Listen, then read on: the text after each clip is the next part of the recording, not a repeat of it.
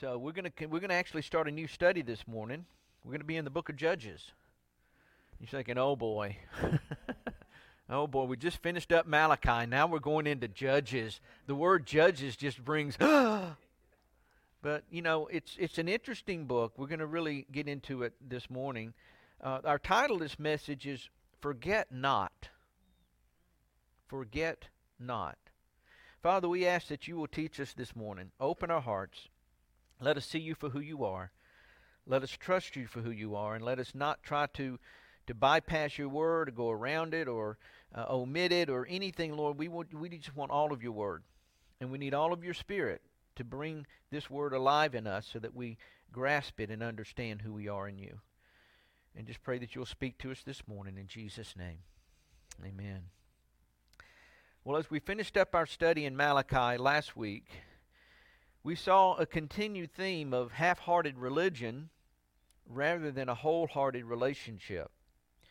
From sacrifices and marriage to tithing and offering, Israel was just going through the motions, the rituals. They were just going through uh, what they the religiosity of it, if you will. They dishonored God in every way, and yet in their minds they were all in good standing. They were pretenders. They weren't seeing themselves for who they were. And God saw them for who they were, and He called them out on it. And we as the church need to take note of how God dealt with them in their disobedience and rebellion. We saw that God's Word, and we know that God's Word is holy, and it's true. And many today who claim to believers treat it with contempt. We live in a cancel culture who wants to redefine everything from marriage to gender, all to satisfy their sinful lusts and silence all who disagree with them. And that's the world that we live in. But we have to come to the point to understanding God defined marriage, God defined gender. And His truth doesn't change, no matter what the culture comes out with. And uh, who is man that you should contend with God? Job chapter 9, verses 2 through 4 said, Truly, I know it is so. But how can a man be righteous before God? If one wished to contend with him, he could not answer him one time out of a thousand. God is wise in heart and mighty in strength. Who has hardened himself against him and prospered? Now you may look today and say, well, many appear to be prospering that stand against God. But that is temporary. And it's only because of God's grace and His mercy that He's allowed them to do so. But their time is coming. The time will come for judgment. We saw all of that as we went through our study uh, in Malachi. And there's another another uh, scripture out of Job, Job chapter 40, 1 through 5. It says, Moreover, the Lord answered Job and said, Shall the one who contends with the Almighty correct him? He who rebukes God, let him answer it. Then Job answered the Lord and said, Behold, I am vile. What shall I answer you? I lay my hand over my mouth. Once I've spoken, but I will not answer. Yes, twice, but I will proceed no further. When God spoke, that put an end to it all, didn't it? Now you can go back and read that whole book of Job, and it started from from chapter one. He was he was just putting things out there. His wife had comments. His friends had comments. They were just just back and forth, back and forth, back and forth. And then Job 38, God speaks and everybody else was quiet. Because God's truth always prevails. Now, ultimately, God will judge according to His Word, and no one will have an excuse. So, this week we begin our study in the book of Judges, and we don't know for sure who the author of this book was, but many believe it may have been Samuel who wrote the book of Judges. And this book picks up at the end of Joshua's life. And we all know that Moses led Israel from, from the time of Egypt. He brought them out of the land of Egypt. They wandered because of the rebellion for 40 years in the desert.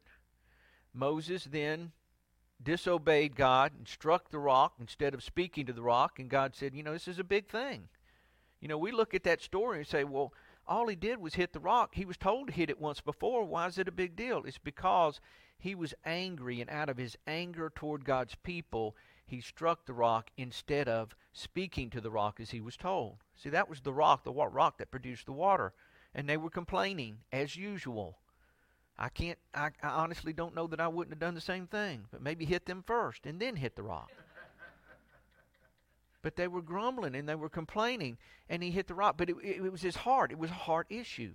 And not only did he hit the rock out of anger, he made a statement that was not appropriate. He said, Shall we give you water from this rock? He had nothing to do with it. It was Jesus, it was God Himself. Many believe that the rock that they're talking about was Jesus, the rock that followed them through. And so he spoke against God and then put himself up on a pedestal. And God said, Because of this, you will not enter the promised land. You can see it, but you're going to die. And then when that took place, then Joshua, his second in command, took over. He succeeded Moses as, as the leader. And then he began to march and take the promised land as God had told them to do. Now, this was a transitional season in Israel's history. From the deliverance of Egypt, they had one leader who God raised up, and that was Moses. After that, Joshua led them. And these were two strong leaders who, as Israel had, as their overseers, as their leaders, they looked to these men on what to do, when to do, and how to do. But after the death of Joshua, the dependency was to be shifted on God, not a man. This was God's plan. And he wanted them to trust him. He wanted them to seek him. He wanted them to ask, What should we do? How should we do? But their dependency was still on man, not on God. Collectively, they struggled throughout that point and throughout that time of history. Eventually, and this is why it goes back to Samuel, eventually they cried out for a king. And you remember in the book of Samuel, this was not what God wanted for them. He wanted them to follow him. He wanted to be their king. But he and, and, and he wrote he did rise up Samuel as a prophet and a leader, but not the same as Moses and Joshua. It wasn't the same. He wanted them to follow him and to trust him. Now, in the same way, the church has done the same thing today. People often put men on pedestals and unfortunately they're always let down. Uh, the, the higher one rises in popularity, the more temptation he's going to have. The more the enemy is going to come after him. And the chance of falling is there. It doesn't matter who they are, it doesn't matter where they come from. What matters is whether or not they're able to stay focused on Jesus when all the popularity comes, when all the, the temptation comes. And we've seen it in recent history over and over and over again. People that people raised up have fallen. And you have to come to this point of understanding men will let you down. For many, they depend upon a preacher to feed them and tend to them when God wants them to grow through study and prayer to be dependent upon Him. And that's what I encourage you to do, is to be dependent upon God, not on me. I too can let you down and will let you down by saying something or not being uh, as strong in an area that I should be. I'm just a man. I'm not. Def- I'm not coming to you and, and saying I'm I'm awful. When I'm coming to saying I'm vulnerable. And if we don't all come to the place of understanding our vulnerability, that's when we're in danger of pride. That's when we're in danger of the fall. But I encourage you to depend upon God. I can even see this in the Calvary Chapel movement to some extent. God used Pastor Chuck Smith in the 1960s and the 1970s to be a major part of the Jesus movement, the Jesus music. All of this started back in that era.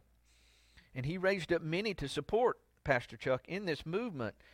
But he was looked upon as the leader and was looked upon for direction and vision. While he did raise up many pastors uh, as a board, if you will, that supported him, the truth is, is that it was his call. He, he did listen. They got together. They prayed together. They discussed things, but it was his call. They looked to him. Matter of fact, from talking to some of those pastors, they may have a little comment here and there, but they all turned back and looked to him because God anointed him in the beginning to be a part of this movement. Now, when he passed, these groups of men and pastors that oversee the association, there have been conflict we saw a, a, split within the last two or three years where one decided he wanted to take in a whole different direction and the others didn't agree. So there was now the Calvary Chapel organization and the Calvary Chapel movement, a split that divided many churches one against the other. And it was all over vision and direction. Some want the the uh, the Calvary Chapel movement to be more of a denomination, and others want it to be a hands-off approach. But I believe that God wants each church to be dependent upon Him, not the association and not the leaders. Even though those men are in place, that we do have contact, we go to conferences, we have support if needed, but we're an autonomous church. We don't give them money. They don't give us money. We all stand upon the fact that God called and where God guides, He provides. That's the really the motivation of who we are. But we're we're to be dependent upon God, not upon man. Now, I'm not criticizing Calvary Chapel in any way. Pastor Chuck really wanted to raise up the churches to follow the leading of the Holy Spirit, not the desires of men, and rather to looking and wanting him them to look to Him, not to others. Trust where He guides us to go. If we're not careful, we can make it all about Calvary Chapel. And unfortunately, over the years, I've seen many that worship more the Calvary Chapel movement, unfortunately, than they do God. It's about being in part. Oh, we got to go to a Calvary Chapel. Oh, we can only go to a Calvary. Oh, we can.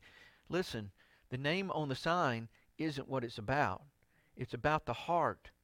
It's about the Spirit. It's about being led by the Spirit and doing what God calls us to do. And we need to be continue in that in that role uh, and depend upon a fresh movement of the Spirit, not upon a leadership and vision of what someone else says things should do. If we fall into that, it's dangerous because we will hold on more to tradition than what God's doing today. And while we have a rich history of tradition, we need to keep our focus on Jesus because we don't have the hippies around anymore.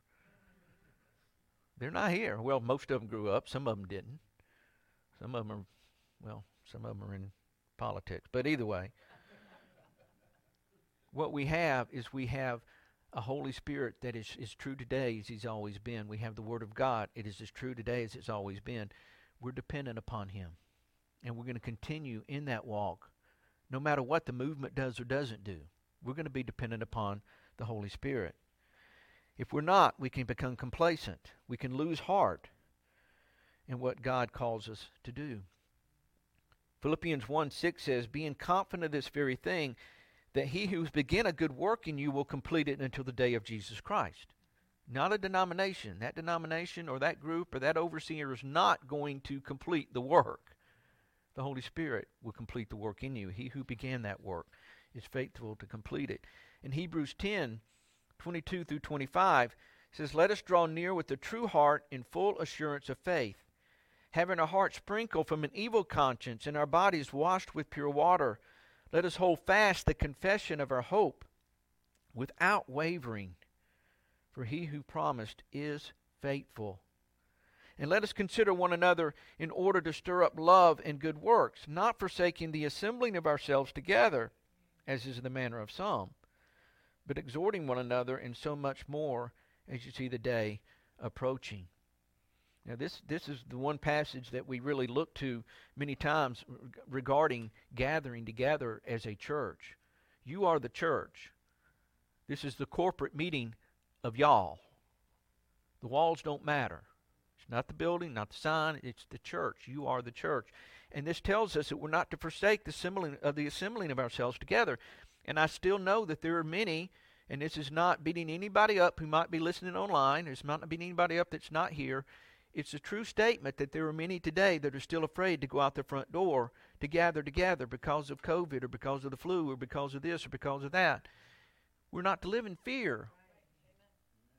We're to come together because the Spirit calls us together to worship a holy God and to comfort and encourage one another. And you can't do that in a text all the time. And you can't do it in an email. And it's not even best on the phone. So we need to come together.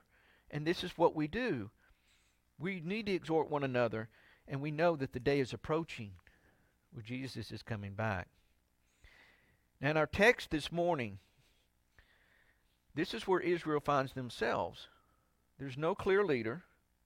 They're struggling with the relationship with God and His leading.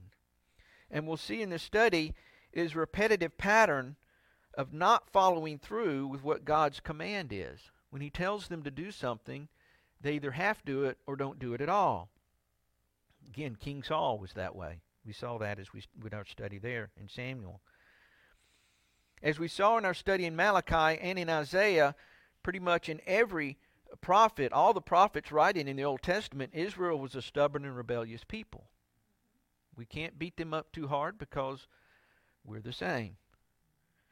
And they walked in fear rather than faith. And even though they had the history of how God delivered them, they would not trust Him in battle to bring total victory. They forgot their history. They became complacent and were drawn into following after the gods of the cultures that they were supposed to destroy. And as we see in their history, it never worked out well for them. So as we begin this morning, we'll see them start out somewhat strong, but tribe after tribe falls short of, of obedience, and their failings will come back to haunt them. One verse stands out in this book that tells us the attitude of the hearts of the people and that's in Judges 17, verse 6. And it's also repeated in Judges 21, 25. It says, In those days there was no king in Israel, and everyone did what was right in his own eyes. Is that not where we're at today? Everybody just does what's right in their own eyes. And if you don't agree with them, you don't exist. You're alienated. You're pushed aside. You're bullied. The group that cries out about bullying the most are the bulliers. And that's the world that we live in. But let's begin in Judges chapter 1, beginning with verse 1. A lot of reading. We're going, we're going to cover this whole chapter this morning. Now, after the death of Joshua, it came to pass that the children of Israel asked the Lord, saying, Who shall be first to go up for us against the Canaanites to fight against them? And the Lord said, Judah shall go up. Indeed, I've delivered them, uh, delivered the land into his hand. So Judah said to Simeon his brother, Come up with me to my allotted territory, that we may fight against the Canaanites. And I will likewise go with you to your allotted territory. And Simeon went with him. Then Judah went up, and the Lord delivered the Canaanites and the Perizzites into their hand, and they killed ten thousand men at Bezek. And they found Adoni Bezek in Bezek, and fought against him. And they defeated the Canaanites and the Perizzites. Then the uh, Adoni Bezek fled, and they pursued him and caught him and cut off his thumbs and his toes, his big toes. And Adoni Bezek said, Seventy kings with their thumbs and big toes cut off used to gather scraps under my table. As I have done, so God has repaid me. And they brought him to Jerusalem, and there he died. Just a quick comment you reap what you sow. he was an evil king. And as he conquered, he would take those kings, cut off their big thumbs, their big toes, and they couldn't. I mean, what can you do? You can't walk, you can't balance, you can't really hold anything, and they would feed the scraps from their table. So what happened? What he reaped, what he sowed, he actually reaped back upon himself. In verse eight, now the children of Judah fought against Jerusalem and took it. They struck it with the edge of the sword and set the city on fire. And afterward the children of Judah went down to fight against the Canaanites, who dwelt in the mountains, in the south and in the lowland. Then Judah went against the Canaanites who dwelt in Hebron. Now the name of Hebron was formerly Kirjath Arba. And they killed Sheshai, Ahiman, and Talmai. From there they went against the inhabitants of Debir. The name of Debir was formerly Kirjath Sepher. Then Caleb said, Whoever attacks Kirjath Sepher and takes it to him, I will give my daughter Achsah as wife. And Othniel I think I pronounced that right, the son of Kenaz, Caleb's younger brother, took it. Now I want you to remember that name, Othniel, because his name's going to come up again soon. He's actually going to be the first judge that is raised up uh, in as one of the judges here.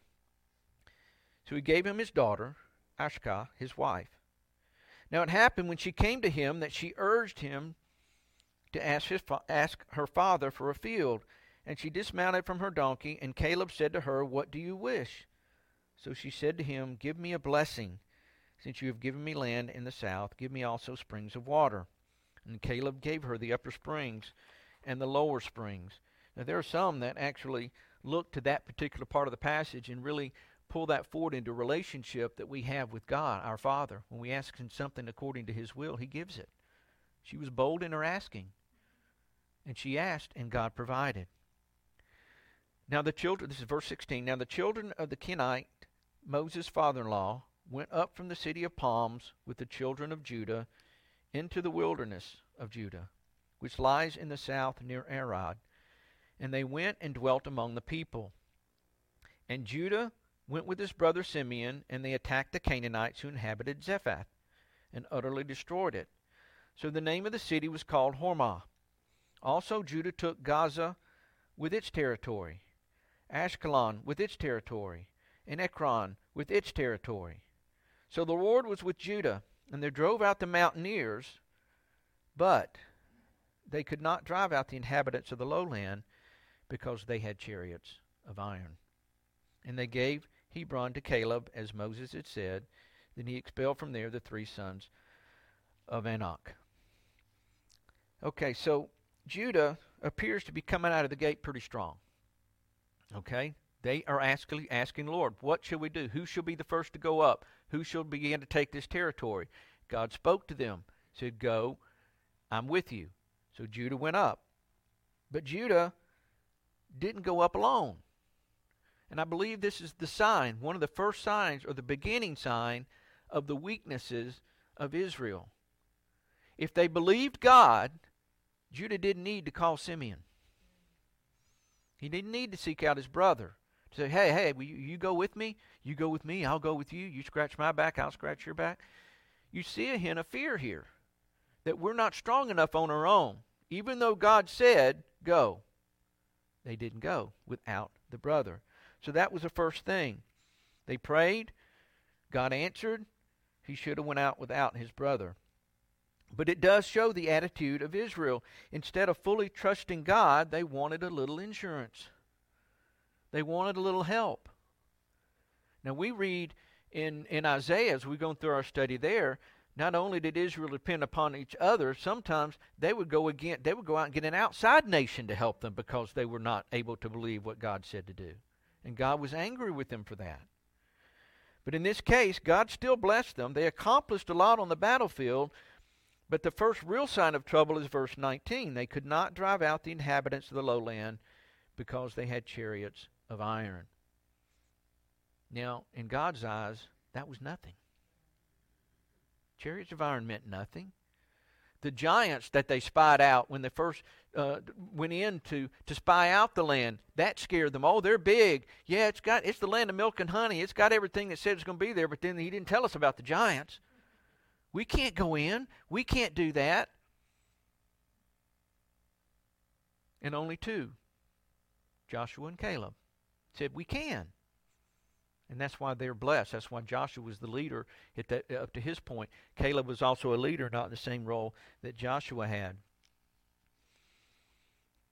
Now I can see, and I want us to see this from our own eyes this morning. This world is intimidating. We see a media in this world that is intimidating because they're completely one sided. And we see a culture that is intimidating because they are a cancel culture. You don't have a voice if you don't agree with them. And we can see over and over people within their own group that don't do fully what they want them to do. They turn on them because they're not in full alignment with their lies. And so this is the culture that they're in. So anything that we see today outside of the church, outside of God's Word, if we're not careful, fear can come in and say, oh, we can't say anything against that because they're too powerful. The media is too strong. The political realm is too big. It's all taken over. It's all lost. It may be lost, but we're not. And we have a voice. And that voice is Jesus. He's the truth no matter where the lies come from, no matter what's going on. We have to stand for truth. We can't let fear come as it did with Israel and say, oh, we can do this up to this point, or we need help up to this point. We need Jesus. We need to be focused on Him. And as we do that, all of these things may be intimidating, but we can do what He calls us to do. Why? Because He's doing it, not us. This is the important point of the whole message is that God does the work. When He says to go, He goes ahead of us. He brings defeat where we can't. How many stories do we read? Jehoshaphat. Ring a bell? Three nations coming against him. They prayed. They sought the Lord. And the Lord spoke and said, Don't fear. Send the singers out. Johnny, you're up. Bring your whole team. We're putting you on the front line. I see people packing their gear already. My, my guitar don't work. I've got carpal bass syndrome. Things just continue to come up. I don't know why. But I, you know, but the thing is, is that when you're called and you're put in a place, you, you, you say, Yes, Lord, and let Him show you how He's going to do the work. It's not that we can do anything within ourselves, it's complete dependency upon Him. And this is where we need to come to. Again, chariots of iron, yeah, that would be intimidating. But God said, Go, go. But they only half did. They didn't finish the work. They failed to fully drive out the enemies in their territory. Now, verses 21 through 26, this is where it begins to show the rest of the tribes. But the children of Benjamin did not drive out the Jebusites who inhabit in Jerusalem. So the Jebusites dwell with the children of Benjamin in Jerusalem to this day. And the house of Joseph also went up against Bethel, and the Lord was with them. So the house of Joseph sent men to spy out Bethel. The name of the city was formerly Luz. And when spies saw a man coming out of the city, they said to him, Please show us the entrance to the city, and we will show you mercy. So he showed them the entrance to the city. They struck the city with the edge of the sword, but they let the man and his family go. And the man went to the land of Hittites, built a city, and called its, its name Luz, which is its name today. However, Manasseh did not drive out the inhabitants of Bethshean and its villages, or Taanach and its villages, or the inhabitants of Dor and its villages, or the inhabitants of Ibleam and its villages, or the inhabitants of Megiddo and its villages, for the Canaanites were determined to dwell in that land. And it came to pass when Israel was strong that they did put the Canaan or they put the Canaanites under tribute, but did not completely drive them out. Nor did Ephraim drive out the Canaanites who dwelt in Gezer, or the Canaanites dwelt in Gezer among them, or so the Canaanites dwelt in Gezer among them.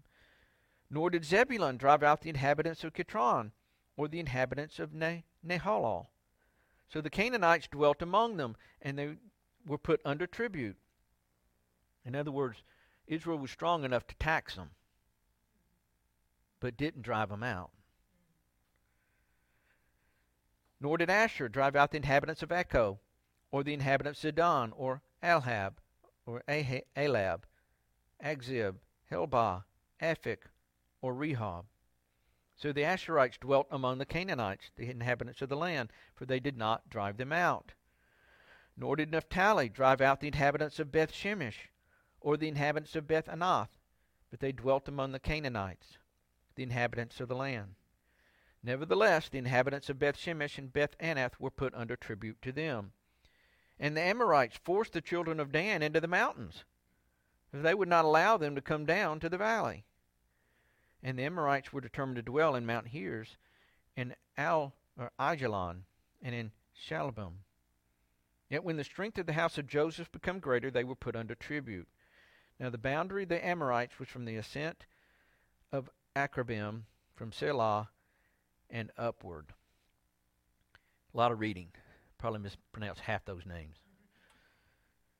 But what we're seeing here is that Israel failed to trust God. Out of all of these tribes, there were only two that came close to doing what God called them to do. Fear ensued. They backed off when they should have pushed forward. Instead of taking it by faith and saying, God said this is ours, we're going to take it. We're going to walk in faith. We know that we can do nothing within ourselves. We're small. In each one of these tribes, we're smaller. Some of them were smaller than others. But if God said do something, they should have walked in obedience to do it. But they hindered, they held back. And so all through the, what we just read in these last few verses, they left this group, they left that group, they left these people, they left those people. And the whole purpose of why God wanted them to be driven out and destroyed was so that they would not be tempted to marry any of these women, as we saw in Malachi. We also saw Nehemiah and Ezra, the same thing. And also that they wouldn't worship their gods. See, the thing about it is, is that when you don't do what God tells you to do, you're already in a vulnerable place for another small, not real God, but something to grab your attention, which wouldn't have been there had you been obedient. But because of disobedience, all of these temptations were left among them. All of these thorns were left among them. And we're going to read, not this week, but as we get further into the into the book, we're going to see God was angry about this, and so he left them there particularly to see what Israel was going to do, knowing what they would do, but he wanted Israel to see it for themselves. See, here's the thing about God. When we read anywhere that God was testing something, like Abraham, as, as for example, he tested Abraham. All right, take your son, the promise, take him up, put him on the altar, and kill him. Did he want him to kill him? No. Did he know he was not did he know he was his heart and was going to follow through with whatever God said? Yes. This was for Abraham's sake, not for God's. So when he stopped him, he said, Listen, this was to prove. But it wasn't necessarily to prove to me what you would do, even though that was how it was worded. It was proven to Abraham Abraham, you are a man of the word that I've commanded you to do, and so therefore I'm going to not take your son, which he wasn't going to. Now, Abraham, in his mind, this is what God said. I know this is what he promised me. This is over and over and over what God said he was going to do. Now, all these nations are supposed to come, but now he says, kill him? Okay. Abraham probably in his mind said, Well, he'll raise him up. If I kill him, he's going to bring him back. But Abraham was going to follow through because God said to follow through. And that is a real important part of the message. Lack of follow through always brings problems somewhere along the line. It doesn't matter what it is. And all of us tend to have failures in different areas in our lives. Some of it's temptation. Some of it's habit. Some of it is just lack of, of diving in and staying focused on God's Word or staying focused on what He's called us to do. And this is not a message to beat anybody up. The really the reality of what we're seeing here is that people are people all over the world. People are people throughout history. People are people in the church. What was it Gandhi said? I was so so close to being a Christian if it wasn't for the Christians. See, the thing is is that we are supposed to be the light reflecting Jesus to the world, but many times the world looks at the church and says, "Well, they're just as bad as everybody else." Because they're not walking in obedience. They're not doing what the word says, but yet they're preaching it, they're just not walking it.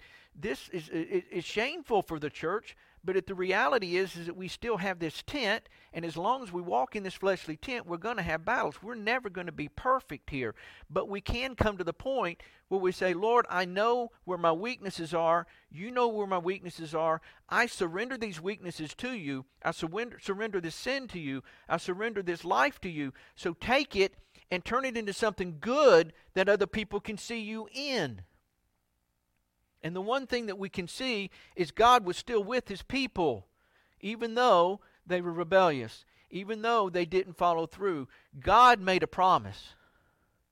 And God's promise to Abraham went way beyond Abraham. God's promise is for us today. And that promise today is I will never leave you or forsake you. Trust me. Walk with me. Stay with me.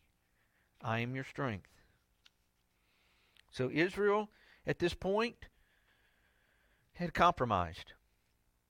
They weren't trusting God for the promise that He gave Abraham and for the promise that He gave them. And in their own strength, they were unable to drive out the chariots. They were unable to push out this group or that group. Why? Because they weren't trusting God to do it. They were still backing off, thinking they had something to do with it. Now, again, this is a key factor in the, in the church today. What is the purpose of the church? Is to be a light in a dark world. That's our purpose. Matthew 5 14 through 16. He says, You are the light of the world. A city that is set on a hill cannot be hidden, nor do they take a light uh, or they light a lamp and put it under a basket, but on a lampstand, and it gives light to all who are in the house. Let your light so shine before men that they may see your good works and glorify your Father in heaven. And in Mark 16, 15 through 18, it reads, And he said to them, Go into all the world and preach the gospel to every creature. He who believes and is baptized will be saved, but he who does not believe will be condemned. And these signs will follow those who believe. Who believe. In my name they will cast out demons. They will speak with new tongues. They will take up serpents, and if they drink anything deadly, it will by no means hurt them. They will lay hands on the sick, and they will recover. Have we forgotten our purpose and our call? To be that light, to go into all the world, to not be fearful of the serpents, to not be fearful of any poison, to not be fearful of anything going on, and to have the faith to lay on the hands and ask for healing and pray. See, here's the thing God said He will never leave us or forsake us. God said He will always be there with us, striving with us. Hebrews 13, 5 through 6 says, Let, with, let your conduct be without covetousness. Be content with such things as you have. For He Himself has said, I will never leave you nor forsake you. So we may boldly say, The Lord is my helper. I will not fear. What can man do to me? Now, these are words that we can look at huge mountains and apply. But they're also words that can look to molehills and apply. See, the thing is, is that because we're emotional creatures, because we are weak creatures, because we are not totally surrendered and trusting God in so many ways, any little molehill can look like a mountain. Any little thing can come up and can trip us up. And we can look at it and we say, Lord, how are you going to get me through this? How are you going what's going to happen? And and that fear, the worry, the anxiety. You know? We were we were talking about this uh, yesterday. We had a, a 5K race. I had two of my sons run it. I had a third one, or was going to run, but his hip's been bothering him. But we were talking in the car about our family and, and our history and anxiety that, that is genetic and it runs rampant. And and my, my youngest son said, Well, you know, I worry about having anxiety. and it's true. This is how we think. I worry about how I'm not supposed to worry, and I, I'm anxious about being anxious. And, and, and the thing is, is that this is, this is part of the world that we live in, and it's part of, of, our, of our physical nature. Fear and anxiety is it, it comes. It, it's a part of who we are. And what God wants us to understand is listen, I know this is the fleshly nature. I see it. But it's not the nature that I want you to walk in. I want you to walk in faith and determine yourself to trust God no matter what the circumstance. It doesn't mean that we're going to know how it's going to work out. It doesn't mean that we have all the detailed answers. What it means is we know the one that does. And that's enough. That's enough. All we have to say is, Jesus, I trust you. I don't understand it. My flesh still wants to rave and worry over it. I still deal with these anxieties. I still deal with this stuff that's going on, but I still trust you. And if we can come to that point, that's enough. God will do the rest. He always does. It's not us that fixes our problems. It's not us that pulls us out of the slump. It's not us that does any of these things. It's a place where we come to Jesus and say, Jesus, I trust you because I can't trust myself. And really, that's that's all he asked. You know, um, there was a an evangelist back in the 1900s. His name eludes me at the moment, but but basically he was walking and he and the and this was a conversation he had with God. I mean, it was it was a live conversation to him. Where it was audible or not, I don't know, but he was very he heard from God and and God said, "Listen, you you have a heart to do these things, but but you haven't surrendered to the Holy Spirit." And he said, but I want to. And it came, this conversation went on all day. It was like he said, okay, so the Holy Spirit told him, say you got till six o'clock. Now this is I don't say that this is for everybody, so please don't take this story as that, oh, okay, I've got to go look at the clock because I've got till such and such hour. It's not what I'm saying. But in his case, this is how the Holy Spirit told him. He said, You've got till 6 o'clock. Are you going to surrender to me or not? And all day he struggled with it. All day he worried over it. All day he said, I want to, but I don't know what to do. All day long. And 6 o'clock hour came. And the Spirit said, So what's it going to be? Are you going to surrender? He said, I want to want to. He said, That's enough. That's enough. If your desire is there, He can take that and do the work. But if the desire is not there, and we want to remain in the anxiety and the fear, that's where the problem lies. Now, I'm not saying again that you're not going to have struggles with this. this. That's not at all what I'm saying. What I'm saying is, is that it's a peace that comes when you say, "I want to want to, I desire to do this, but I depend upon you to make it happen because in my flesh I can't do it." That's enough. And that's when the Holy Spirit can bring you that peace that surpasses all understanding. Because a true peace that surpasses all understanding means you don't understand it. You just don't but you trust that He does. That's what He wants. That's all that He wants from all of us. But have we forgotten these things? Have we gotten complacent, not taking God at His word? Are we not God's people? Are we not His bride? Remaining in this world to accomplish all that He has for us to do? Did He not say He will never leave us or forsake us? Again, we read that. Israel forgot all of these things. They forgot who God was, what He's done, and what He had promised them. Today, we need to put our attention fully back on Him. See, and I've mentioned this many times, Paul gives these examples. He told us, he said, Listen, I'm telling you these things, and I'm giving these stories to you from the Old Testament, from our history. He's saying, I'm showing you these things as examples of what not to do in many cases. Some cases it was what we should be doing, but most of the time, he said, Listen, this is who they were. They were grumblers, they were complainers. I'm telling you this so that you don't become grumblers and complainers. Look at how it worked out for them.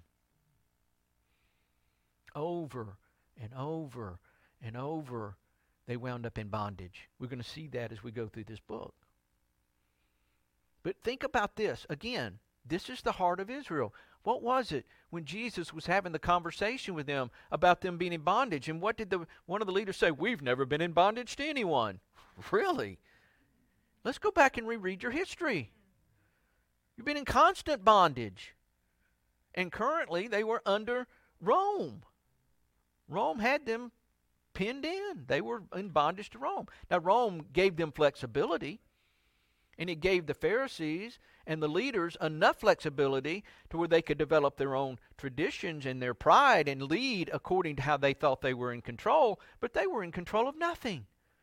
They were still in bondage the minute that they were saying, We've never been in bondage to anyone. And I want to encourage you this morning we too can find ourselves in bondage to our flesh and in bondage to the enemy because we refuse to see who God is, what He's doing, what He's already done, and what He's promised that He will do. He is on the throne. It doesn't matter about elections. It doesn't matter about what's going on in the government. It doesn't matter. Now, these things, yeah, they affect us, and we still have enough freedom, supposedly, that we can vote. If you still believe we have a free voting system, some do, some don't. not going to debate that up here this morning, but what I'm going to say is, is that we still have the choice to at least go and the outcome may not be what we want, and it may not have arrived by a fair and positive way. But does that negate who Jesus is? Is he still on the throne or is he not? Did he allow these things to happen or did he not? See, we have to come to that point. It all comes back to him. Because I don't care who you elect, they're going to let you down. It doesn't matter who it is on which side of the aisle. It just really doesn't matter. They're going to let you down. So we don't put our trust in man we put our trust in God. That's on the national level, that's on the state level, that's on the local level. But more importantly, for the church, it's an it's a lifestyle level, if you will. We as the church need to always keep our eyes on Jesus above the cycle going on around us in this nation or around the world.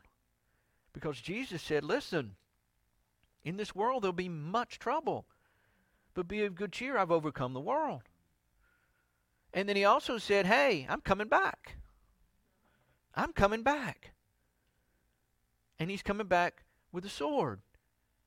He's not being born again in a manger. He's not coming as the Savior, but he's coming as the judge. Here comes the judge. Here comes the judge. and when he comes, he'll come in righteousness. He's coming in holiness. And there will be no question as to his judgment being true. Because his judgment will align to the Word of God. It always does. And it's a perfect and balanced judgment. Now, again, we can get wrapped up if we're not careful. Even the church can be pulled into this fairness thing. Well, that's just not fair. Why would God tell him to destroy all these people? Why would God tell him to do this? That's not fair. It's not fair in our finite minds because we don't see the full picture of what God sees. God says, if you don't do this, it will harm you. It will bring bad things to you if you don't walk in obedience. And that's what he wants us to see. And until we can really grasp the whole aspect of the true holiness, the true righteousness, the truth of who He is through His Word, through His Spirit, until we hang on to that for every moment of our life, every breath that we take, we're going to fall into that thing. Well, this shouldn't have been happened to me, or this shouldn't happen to them. This is just not right. Well, then what you're saying is that you have a better judgment over things than God does. That's a dangerous place to find yourself. God is holy. God is righteous. God is all knowing. God is perfect in all of his ways. God does bring perfect balance in all that he does. And so, therefore, we have to grab that. And we may say, I don't agree with it. Too bad. If you, you go back to what Job said, who's, who, who shall contend with God? Now, I can tell you if anybody had something to complain about, Job did. He had plenty to complain about. And he spoke some things that he was ashamed to, to, that he spoke. I spoke too quickly, not saying another word. When God speaks and you hear, it really puts things into perspective. It puts things into complete, total different appearance of life and nature and everything around us. It's like, whoa, you know, I had all this on my mind and then God spoke. None of that matters, does it? Not if you're truly believing what God has to say and who He is. We don't need to be in this place where we are forgetting. Forget not who God is. I don't care how big the wave is. I don't care how big the mountain is. I don't care how big the whole situation is. And for some, it's big. Some have ongoing health situations that God has chosen not to heal. Some of us have financial situations that God has chosen not to intervene in a way that we would think would be the best. Some has relationship issues that we haven't seen God move in yet. And all of these things we have that are going on around us, and we're looking at them and say, God, I'm at the point where I'm just done. I can't do anything. And you know what? You're right. He doesn't want you to do anything but surrender. Now, again, does that mean it's going to change the circumstance? Not necessarily. Sometimes it does. Sometimes God will intervene and change that circumstance. But many times, He will not remove the circumstance, but He also will not remove Himself from the circumstance. So He's with you in the middle of it. And you can find your peace not in the outcome, but in the journey in Him. The journey in Him is where the peace is going to be found. Now, yes, sometimes the outcome brings the, the completeness of that story or that situation, and we say, oh, wow. But through it all, He's the same, and His peace is the same, and His joy is the same, and the fruits of the Spirit are always the same, and they're always there for us in the moment that we need them, and we always need them. It's really the moment that we recognize that we need them in that place of submission. And is this a hard thing? Yes, it's a hard thing. And that's why there's no judgment this morning on anybody who's struggling. That's not what this message is about. Struggling is real. It's not about the struggle, it's about trusting Jesus in the midst of it. That's that's the core of it. And that's where we can find the peace. That's where we can find the hope.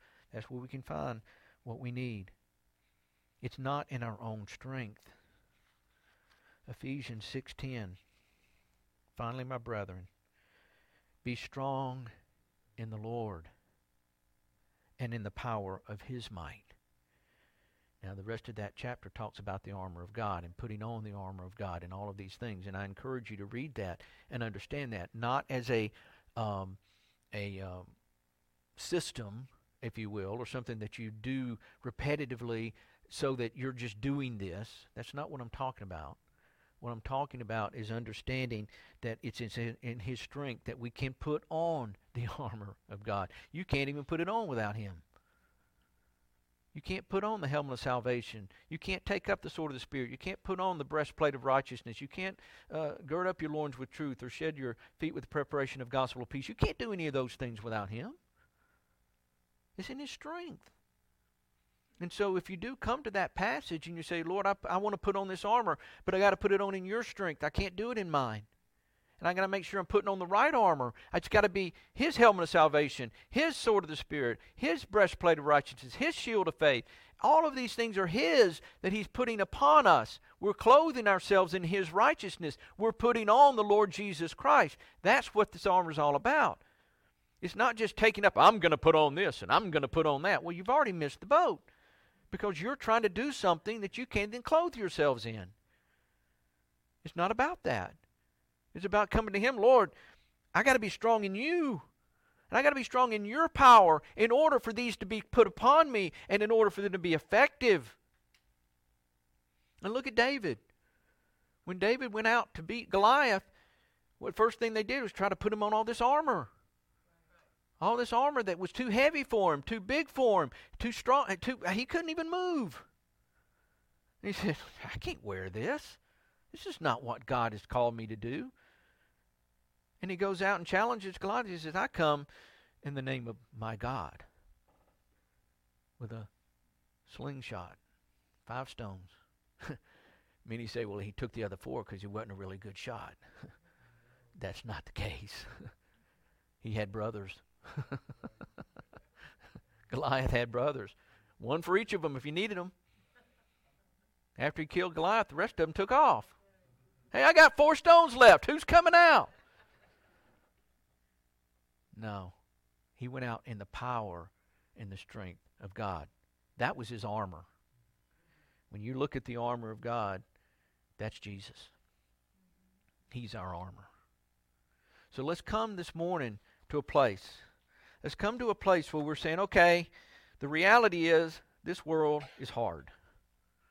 The reality is is being a Christian in this world is really hard. The reality here is that I'm going to face challenges no matter what because of sin that entered the world all the way back when Adam and Eve sinned. We're all born into it. Some of us have genetic problems. Some of us had bad learned behavior. Some of us have weaknesses in areas. We're prone to things. There's, there's each one of us are prone to certain things because of whatever in our system and our makeup, it, it causes us to be that way. But it's all rooted in sin. And you can come today and you can say, Well, I was born this way. I'm sorry. You were born into sin, but the thing is, is that God's original intention was in His likeness and in His image. The only way to get there is to die to that fleshly image, the one that we cling to to say, I was born this way, or I can't help this, or I can't fix this. All that's true. You can't, but He can, and He wants to. He doesn't want to make you get clean before He he touches you and heals you, he wants to bring you to the place as you are, but he doesn't want to leave you there. Just as I am. The old song that Billy Graham used, just as I am, without a plea. That's a wonderful song. But the second verse should say, Now just as he wants me to be. We need to be changed to his image, but we need to make sure that he's doing the changing. Otherwise, we can be self righteous just as Israel was. We can be judgmental, just as Israel was. Then we can find ourselves thinking we're obedient when we're not, just as Israel did, and we can find ourselves flat on our face, just as they did. We all carry the same problem it's a sinful nature. But as believers, we all have the answer to that sinful nature, and it's Jesus. It's looking to Him, it's clinging to Him, it's believing Him when we don't feel it. Because feelings will lie to you big time. Well, I just don't feel like praying. That's when you need to pray more. I don't feel like reading God's Word. That's when we need to read more. I don't feel like God hears me. Pray louder. It's not that He's not listening. He's really wanting you to come to the point where you're surrendered fully, not just in word, but in heart. That's what He's looking for, is the heart. And that's what He's going to continue to look for as we grow daily in Him. Now, as we get into these next few chapters, we're going to see judges that are going to be raised up. And why are these judges raised up? They're raised up because Israel fell into complete rebellion and dissension, and they got pulled back into captivity. And then they would what? Cry out to God. Because of his mercy, he would raise up a judge to come in and deliver them. And there would be a season of peace. Sometimes just a few years, sometimes more. But then what would happen? Well, they would uh, there was no king, so they did what was right in their own eyes again and he would they would go back into captivity. The pattern was Israel's fault, not God's. The pattern was their sin and rebellion. He wanted to bring them back, and every time, instead of destroying them fully, which he really and many times probably wanted to do, but because of his promise and his word that he made, he wouldn't, wouldn't go against his word. But it didn't mean that he didn't arouse an anger because of their disobedience. May we find ourselves not in the hands of an angry God, but in a trusting, put ourselves in a, our hearts trusting the true God who is there to have mercy, who is there to bring peace, who is there to give us what we need in the midst of that circumstance. He is all there is. No matter what's going on around you, Jesus is all that's important.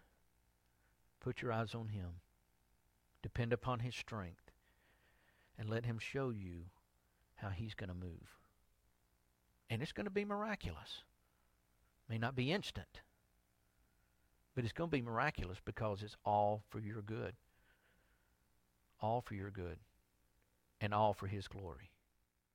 So, Father, we